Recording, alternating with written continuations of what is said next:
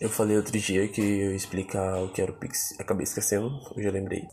É, pelo que eu vi no, no site do Banco Central, eles desenvolveram o Pix para vir é, revolucionar a, a, forma de pagamento instantâneo através de aplicativos e tudo mais.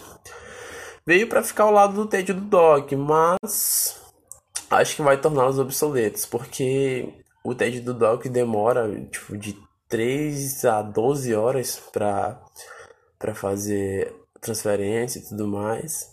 Mas é, o Pix vem com a, com a proposta de disso acontecer em até 10 segundos, então não tem motivos de usar as outras formas. TED Doc ou também boletos, né?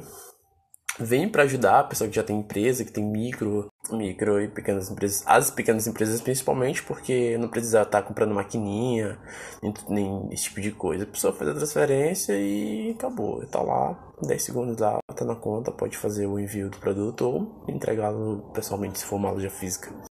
As formas de aderir ao Pix é criando uma chave. Essa chave pode ser criada através do aplicativo, dos, dos, dos canais de atendimentos oficiais das instituições e também de, nas instituições físicas mesmo.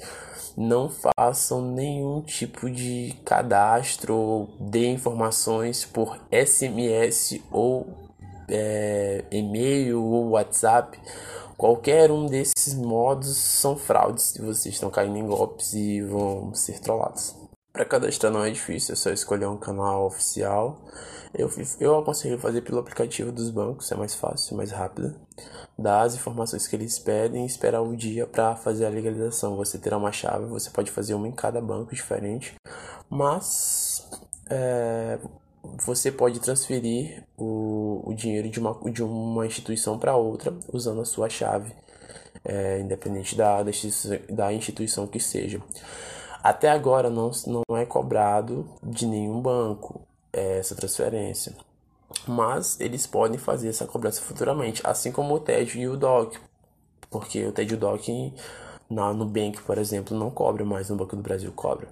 Aí já vai da instituição que você usa e, e o e-mail que eles julgam achar a melhor forma, entendeu? é você e seu banco. A forma de transferência é fácil, é simples e objetiva vai ser rápido. Depois que, que fizer a primeira vez, vai, acho que não, não vai querer usar outra forma de pagamento além dessa, né?